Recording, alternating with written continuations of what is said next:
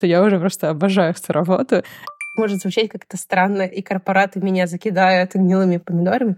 Я уже не хочу. Я передумала. Я обещала себе, если я сомневаюсь не брать, то я это все равно сделала. Жизнь меня подучила. Потрясающе, потрясающе. Мне очень психологически сложно это сделать. Стойте, стойте, все не так, все не так. Я сейчас все объясню. Так, что еще осталось? Что, если вы делаете собеседование, набираете людей, а потом каждый третий от вас уходит? Наверное, это повод задуматься, что что-то не так. Это будет одна из тем. А смысле, у тебя всего три человека, и ты говоришь каждый третий, то это не репрезентативно. Дело в том, что уже не первый, третий, и это действительно уже так достаточно болезненно случилось. Прошлый выпуск я уже успела записать без тебя, поскольку был у нас условно перерыв. И так случилось, что человека не устроило то, как в каком формате даются задачи. Мы это, конечно же, улучшили и начали добавить инструкции, и начали проводить некоторый онбординг. И все же и это было достаточно таким неприятным кейсом, который заставил меня задуматься, что было не так. Это я что-то неправильно сделала? Или это просто нормальная статистика набора людей? То есть когда у тебя на испытательный срок приходят люди, и там какой-то процент людей уходит.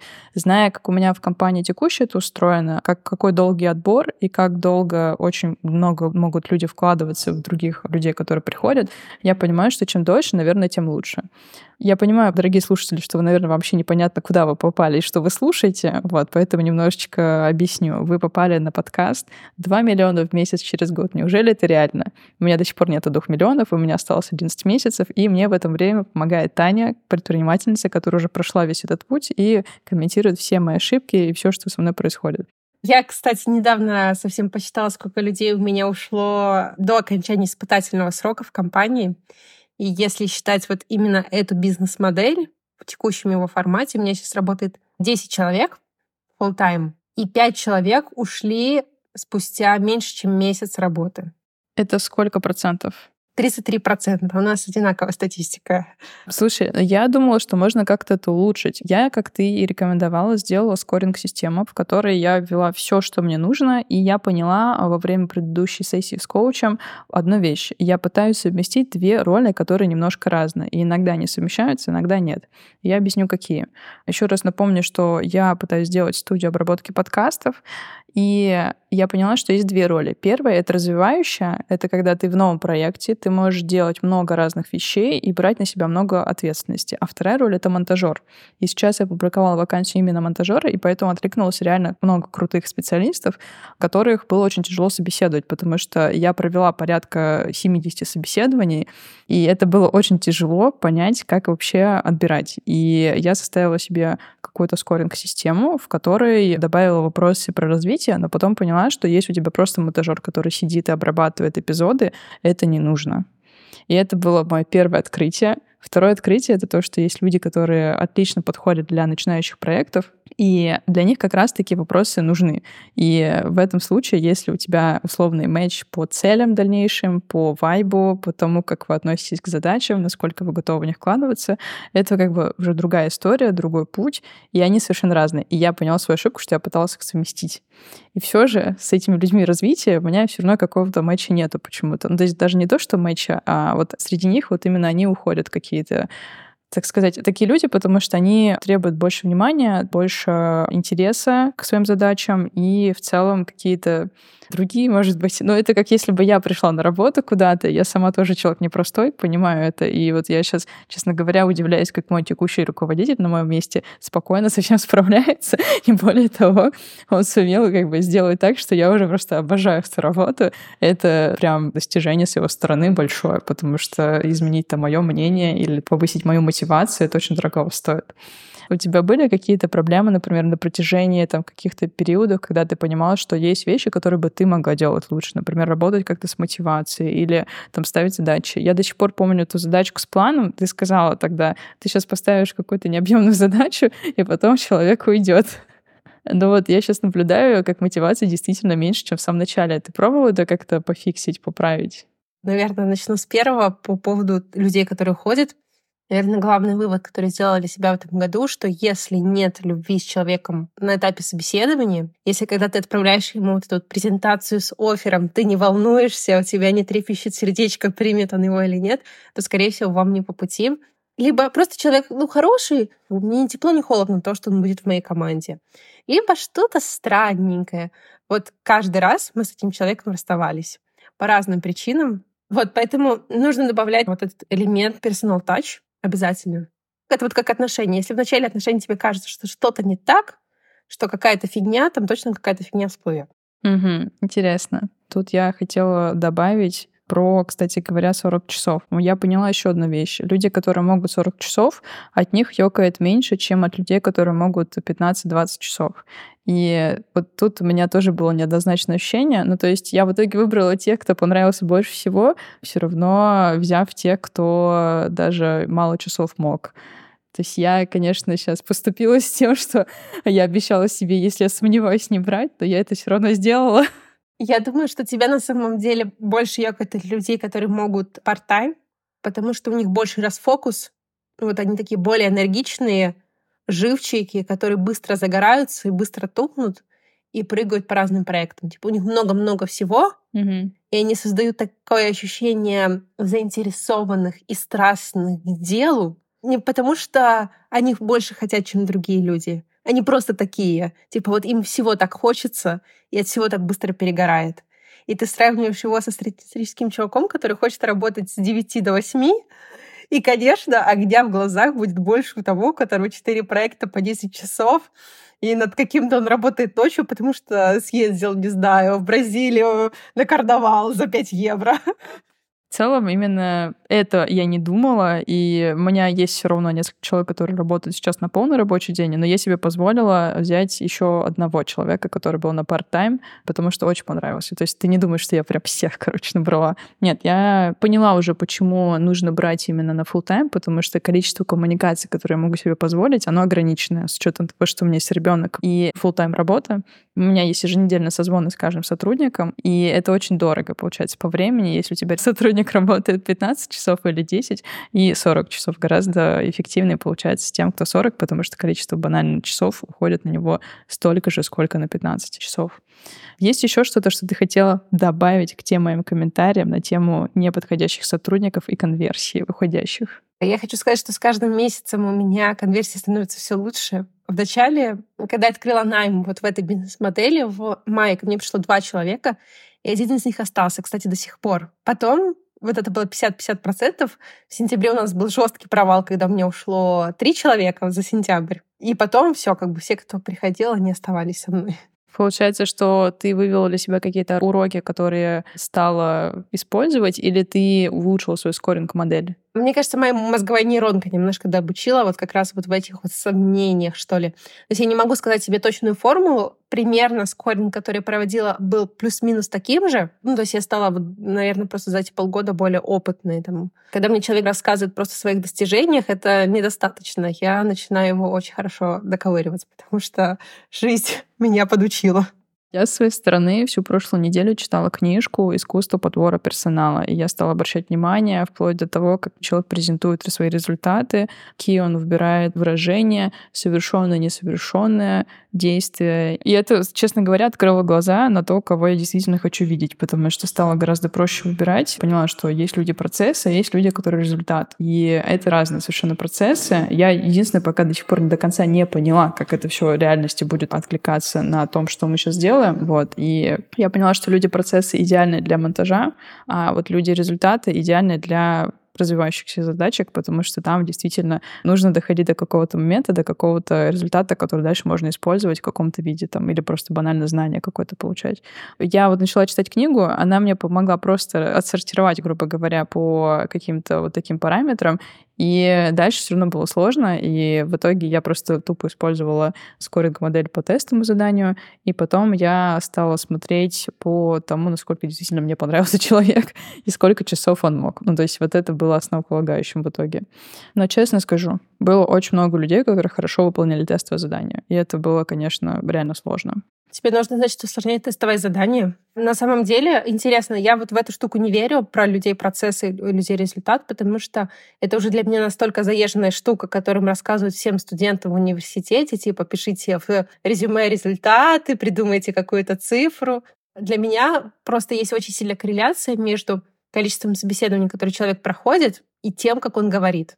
Если человек прошел 20 собеседований в жизни, он, скорее всего, уже допер, что нужно говорить результатами. Это тоже абсолютно правда, потому что я как человек, который очень много еще готовился к собеседованию, вот те два вопроса, которые все время задаю, там про два достижения, две ошибки, я могу идеально на них ответить совершенно разных ракурсов, зная разные ценности компании и адаптирую каждый раз этот ответ. И поэтому, когда ко мне люди тоже приходили с очень хорошим портфолио, я понимала, что эти ответы хорошие, потому что у людей уже большой опыт, и поэтому сложно тут сравнивать с результатами, которые были у людей без опыта. Поэтому в этом случае, конечно, тестово решала. Да, абсолютно. Но я в этом случае очень люблю задавать вопрос, а как именно ты это сделал? Ну, то есть, если человек говорит там, я повысил метрику на 10%. Окей, что именно ты сделал, чтобы повысить эту метрику? В чем был именно твой вклад? И чаще всего люди сыпятся. Это тоже хороший вопрос. Да, люди сыпятся. Я начала задавать вопрос дополнительно уже под конец собеседований. А расскажите о своих достижениях за последний год и какое конкретно ваше участие было в этом. И меня очень радовало, когда люди честно отвечали, сколько они сделали именно, и когда они отвечали, что вот это был результат, но там конкретно в этом году не было никаких действий, но зато были там, действия до этого, которые привели вот к результату сейчас. Ну, то есть мне очень нравились подобные ответы. А, но чаще всего я обращаю внимание на честность. То есть вот девочка, которая работает больше всего у меня, она пришла ко мне стажером. Сейчас она самостоятельно пилит огромные финансовые модели, дашборды и все такое. И когда мы с ней разговаривали на собеседовании, она сказала честно, что типа я готова на любую зарплату, но я типа не знаю вот как бы таких раз, два, три. А вы понимаете, что я этого не знаю? И у вас ровно ли ожидания по этому поводу? И это было просто супер мэч, потому что я понимала, что человек очень здраво себя оценивает, он честен со мной, он не пытается там что-то прикрыть, и у нас построится хороший с ним диалог. Это так круто, потому что, мне кажется, честность — это просто максимально необходимый ингредиент для хорошего сотрудничества, долгосрочно особенно, потому что когда ты не понимаешь, что происходит у человека, ты не понимаешь, как помочь. Тут еще тоже, кстати, добавлю, я недавно создала боты для чтения книжек. Если кто хочет, оставим ссылку. И он присылает каждый день по маленькому кусочку какой-то книги, которую вы сами выберете раз в день. И я перечитываю книжку Netflix «No Rules Rules», и там рассказывается про обратную связь. И эта обратная связь постоянная, а про то, что что-то не так, что-то можно сделать лучше, и это прям на уровне культуры. И там это необходимо сделать вместе с определенным уровнем честности, который происходит. Ну, то есть без честности там далеко не уехать, потому что это на уровне корпоративной культуры. Собственно, это была коротенькая реклама про моего бота для чтения книжек и про то, что честность есть даже на уровне культуры Netflix. Теперь хочу тебе рассказать про то, что, вообще говоря, процесс собеседования оказался очень больным процессом, потому что я очень много услышала, уже говорила тебе про то, какое у нас качество звука. Если что, я начала записываться на микрофон, но не поэтому, потому что решила развивать другой свой подкаст «Попсы на выезд». Помимо этого, было очень много обратной связи на тему того, что у меня получится, не получится, продажник я не продажник. Я благодарю честно каждого, кто оставил какую-то обратную связь, потому что, скажу честно, вот гордость — это не про чемпионов. Мне кажется, что если ты идешь долго к какой-то цели, тебе нужно собирать всю обратную связь, которая к тебе приходит, и быть благодарным за нее, даже если это очень и очень и очень больно и двигаться вперед, ее аккумулируя, делая выводы и идя дальше, потому что без этого это будет сложно. А, я абсолютно согласна, но честно признаюсь, что, например, я не могу смотреть свои лекции. И я прочитала где-то 200 корпоративных лекций, но я не посмотрела ни одну из них. Мне очень психологически сложно это сделать. Я тебя абсолютно понимаю. Вот у нас был выпуск третий этого подкаста, я его переслушала порядка 100-150 раз первые пять минут, потому что это было тестовым заданием. Это была такая эволюция. В самом начале я такая, М, да, интересно. Потом такая, блин, меня уже тошнит от этого кусочка. Потом я уже просто тупо выучила все места, все штрихи, где что не так. И уже это стало настолько таким монотонным процессом, что стало уже все равно. И сейчас я вот записываюсь, я слушала предыдущий выпуск, который получился, он гораздо выше по уровню звука и качества, и это тоже будет гораздо лучше. И я очень рада тому, что есть прогресс. И ты знаешь, это было очень полезно себя переслушать. Более того, это было одним из упражнений, Тань. Если ты хочешь повышать свой уровень способностей презентации и записи, это очень, оказывается, важно себя записывать, пересматривать и улучшать до момента, пока это не станет лучше. Но это, честно говоря, очень тяжелое задание. И вот скажи, пожалуйста, есть на это время? Нет. На самом деле я иногда прошу свою ассистентку пересматривать видео со мной и писать комментарии. Это пока максимум, на что я осмелилась. Но я как очень скромный, стеснительный человек по своей натуре, очень каждый раз волнуюсь перед выступлением и делаю очень хорошую подготовку. То есть перед каждым выступлением у меня есть листочек с таймингом, по минутам расписано, что я говорю на каждой минуте. И развилочки, типа, что я буду говорить, если что-то пойдет не так. Поэтому я стараюсь для своей уверенности не переслушивать. Потрясающе, просто супер. Я думаю, что это очень крутой хак, который я пока себе позволить, наверное, не могу. Но в любом случае, я иногда запрашиваю обратную связь, но кажется, я делаю что-то не так, потому что она достаточно куцая приходит от моих сотрудников. Возможно, я иногда говорю, нет, я не буду покупать микрофон, а через пару недель покупаю все равно. Как ты переживаешь эту обратную связь? Ну, то есть это было, несмотря на то, что это очень полезно, все равно это было больно, и я понимаю, почему я могу сейчас это пережить. Есть ли у тебя какие-то рекомендации тут?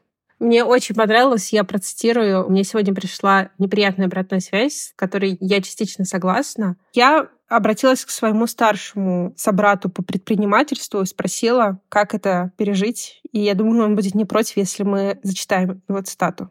Выдохни, помни. Еще один недовольный человек не должен тебя расстраивать, а может просто стать в очередь недовольных тобой. У меня она очень большая. В общем, суть в том, что, похоже, довольных людей будет очень много. Кстати говоря, слова «вот» и «кстати» — это соединительные слова, от которых надо избавляться. Пожелаю себе в следующем году избавиться от них, буду много над этим работать. У людей очень часто во время собеседования складывается, что я куда-то иду и что-то делаю. Но я так рада, что они не видят моей какой-то финальной точки, куда я иду, потому что это вообще не то, что они думают, хотят или видят. Я так рада этому, честно говоря. И я очень рада, что в этом году я научилась ценить себя и свои идеи, честно говоря, потому что это так тяжело. Потому что каждый раз, когда кто-то приходит к тебе и говорит, ничего не получится, у тебя слишком маленький чек. Ох, да, чек маленький пока. Со временем, может быть, что-нибудь изменится, а может быть, нет. Но, как говорила Татьяна в самом начале, все, что я сейчас делаю, это такой мини-курс MBA. И самое главное, что останется со мной, это навыки. Как набирать банально людей, как выстраивать систему. Кстати говоря, еще один вопрос был, который у меня, это про коммуникации. Как их выстраивать, потому что сейчас я понимаю, что людей много, коммуникации страдают. Как лучше это всего решать, учитывая, что у нас везде удаленка? Первое — это научить всех людей ставить задачи по смарту друг другу, себе и доформулировать твои задачи по смарту. Я тебе отправлю несколько слайдов, которые объясняют, что постановка задачи — это ответственность того человека, для которого эта задача стоит.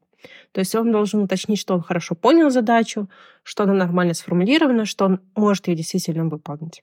Все формулируют задачи по SMART у, заносит в некий traction задач с дедлайнами, указанием проектов, ответственных и так далее.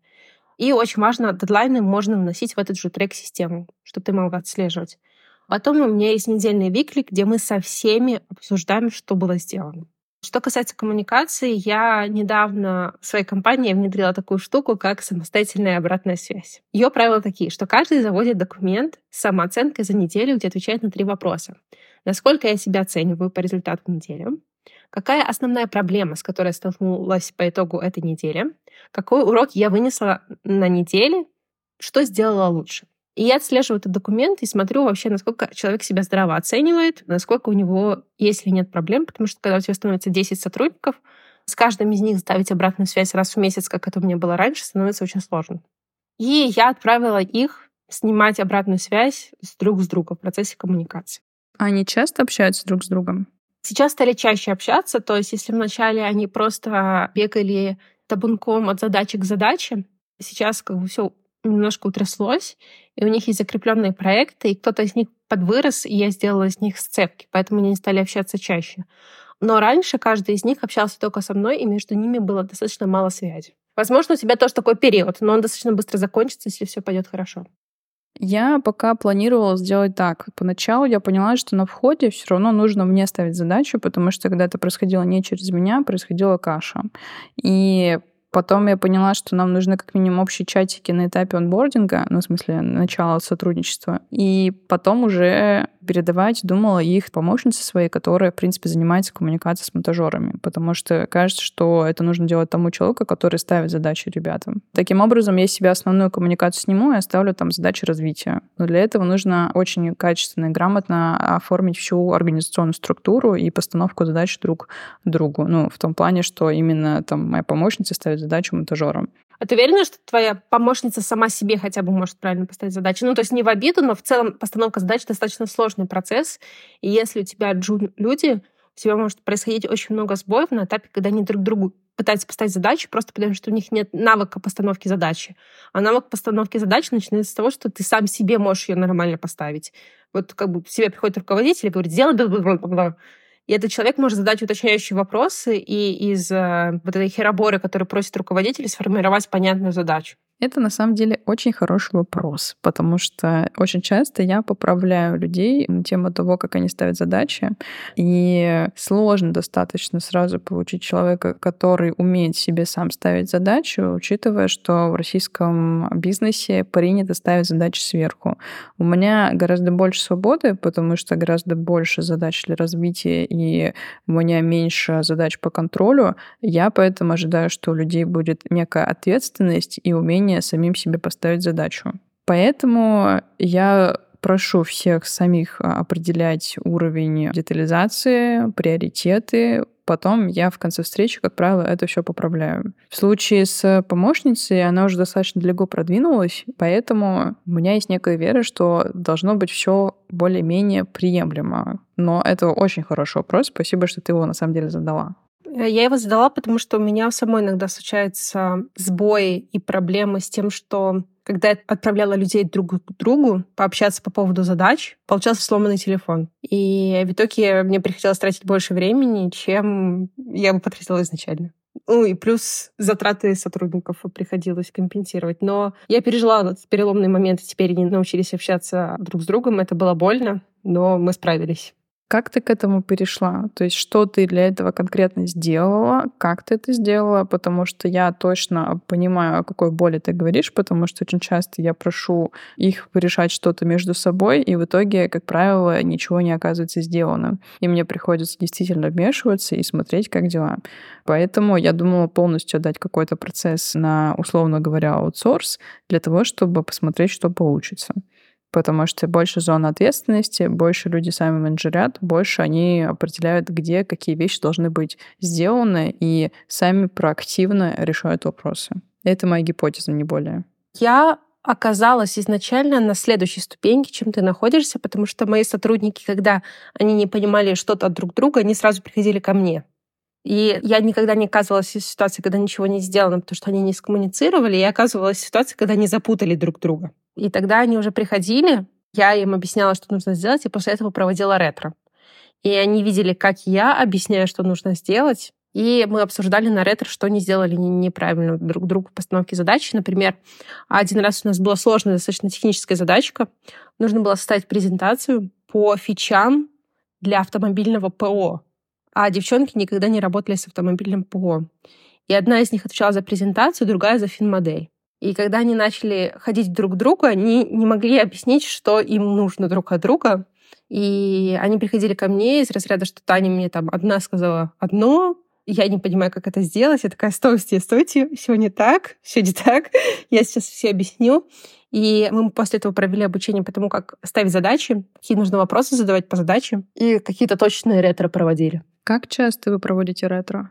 Раз в неделю это точно повод подумать и внедрить. Но у тебя хватает времени на то, чтобы их проводить, потому что у меня нет пока встречи общей для всех сразу, потому что пока я не вижу в ней особой пользы. По крайней мере, не знаю, в чем именно польза. По поводу ретро, наверное, хорошая штука. Я пока делала один раз, это было дико полезно. Из минусов очень мало мы там реально начали делать. Из того, что мы там обсудили и решили сделать закрепляя ответственных сразу на ретро. Чтобы каждый потом понимал, где какая его зона ответственности. Очень крутая мысль.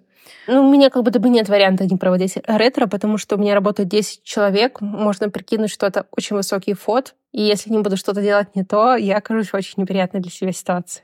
Хорошо, поняла. Между прочим, у нас случилась еще одна продажа. Она не такая большая, как первая. Случилась она без активных продаж, поскольку на прошлой неделе я все же закрывала вопрос с наймом людей и пыталась определить, проранжировать и понять, когда сколько человек понадобится. Поэтому продажа случилась незапланированно тоже. Она, мне кажется, будет гораздо интереснее, потому что там больше всяких нюансов в плане построения самого сценария подкаста. И все же что-то произошло, я очень рада этому. Это как, знаешь, когда у тебя есть достижение, ты вроде ничего особо не делал уже в этот период, а оно случилось. Все равно приятно. Так и построился мой бизнес, если что. Поэтому, то есть у меня тоже ну, таких супер активных продаж. То есть я часто пишу в чатике, что я ищу проекты, я ищу клиентов, либо прошу меня рекомендовать, но у меня никогда не было маркетинга потрясающе. Но мне кажется, что это достаточно сильная модель. Именно такой бизнес, мне кажется, растет. Есть такое понятие product market fit. Мне кажется, это как раз про это, когда у тебя люди сами тебя рекомендуют, приходят, и у тебя нет больших расходов на маркетинг. И это, мне кажется, очень крутая модель. Да, поэтому относись на какой-то стадии жизни к этому не как к чему-то, что упало с неба. Ты сделала хорошую работу, и вот она тебе возвращается. И все же я планирую уже на этой неделе публиковать дальше все материалы для начинающих подкастеров и планирую больше в это увлекаться. Похоже, я для себя делаю такой вывод все равно необходимо мое присутствие и активное участие, потому что людям можно какие-то части задачи делегировать, когда точно понимаешь, какой результат ты хочешь. Но пока очень сложно, оказывается, делегировать какие-то большие творческие вещи, потому что они требуют очень большой зоны ответственности, не все готовы к этому, и не все могут вытащить, и не у всех есть такое количество времени и такая мотивация.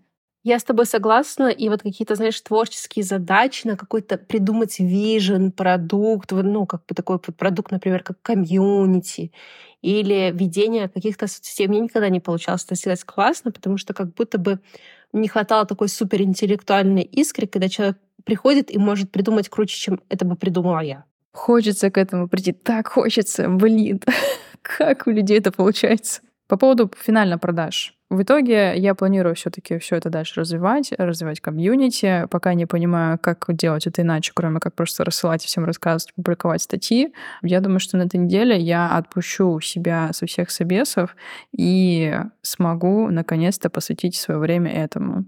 Еще я посчитала количество своих часов, и это оказалось один час доступный с утра и один час вечера. И еще пару часов на выходных. Прекрасно. Ты близка к предпринимательству. Изумительно. Осталось только научиться окупаться. Дальше по новой. По факту, в прошлый раз мы с Таней были очень уставшие, и нам нужно было набраться сил. Именно это произошло. Я смогла разгрести все заявки. Для этого в воскресенье вечером мне пришлось не спать до 4 утра и все-таки это сделать. Я придумала модель, которая мне в итоге помогла. И сейчас буду ее тестировать последовательно, смотреть, что действительно работает, что не работает. И на этой неделе у меня по плану просто публиковать статьи, которые я буду писать, может быть, сама, может быть, нет. И, собственно, пока все. Звучит как прекрасный план. Я рекомендую подумать о большей комьюнити, потому что у тебя появилось больше людей, и чтобы ты в какой-то момент не разочаровалась во всем из-за убыточности предприятия, тебе нужно подумать о том, кому ты будешь продавать в январе. Я не думаю, что это убыточно, потому что пока у меня у всех почасовая оплата, я смотрю по результатам того, что они сделают. То есть я тут немножко себя обезопасила от полного, так сказать, денежного обнуления. Я плачу людям за выполненную реальную работу. Сейчас есть то, что можно еще поделать, а дальше уже надо будет смотреть. Оказалось, что не все люди готовы писать статьи, и это абсолютно нормально. Я, честно говоря, не совсем ожидала этого, и все же это тоже полезный урок для меня. По поводу, кстати, ассистенции и постановки задач, в итоге ты не рекомендуешь передавать это все кому-то, а делать это все самим. И похоже, что мне нужно ретро для того, чтобы я могла это все-таки делать последовательно, много раз ретро со всеми людьми одновременно. Верно? Нет, все не так. Не делать самой, а сначала обучить, убедиться, что человек понял то, чему ты ему обучила, и только после этого отправить их друг к другу. Потрясающе, изумительно. Татьяна, ты просто великолепна. Если вы еще не подались на менторские услуги Татьяны, пожалуйста, подавайтесь. Все контакты останутся в описании этого эпизода, который оказался длиннее, чем обычно, потому что предыдущий был короткий. И Таня, ты будешь делать скидку на свое адвайзерство для первых трех клиентов 50%? Да. Я буду это делать.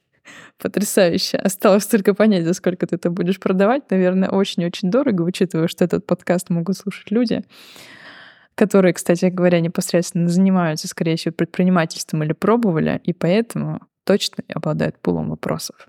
На этом у нас все, дорогие наши слушатели. Еще раз скажу, что у нас есть чатик, в котором можно задавать вопросы, обсуждать, поддерживать или просто рассказывать, что мы не правы и у нас все ничего не получится. Я тоже буду рада обратной связи там. У Тани есть свое агентство, в которое можете прийти и начать считать модельки или делать какую-то аналитику.